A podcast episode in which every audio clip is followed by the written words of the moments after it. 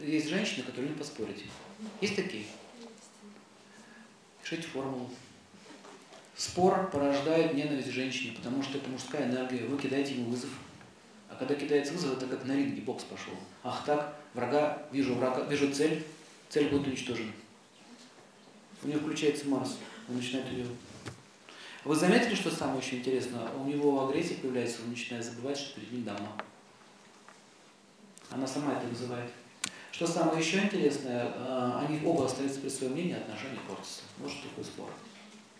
Никакой истины не дают. Никогда нигде кем не спорите.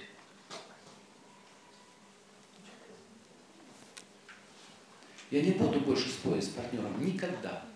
Прав он, не прав, да какая вам разница? Смотрите еще момент. Просто женщине очень важно свое мнение, чем отношения с ним. Возьмите два камушка, один черный, другой белый.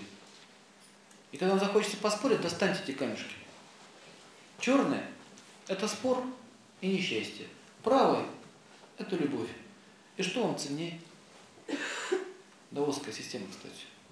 С собой камешки носить. Как только захочешь что-нибудь такое, посмотрите на них. Сделайте выбор. Мы всегда делаем выбор, что сейчас мне ценнее, мое мнение или отношения с моим любимым человеком.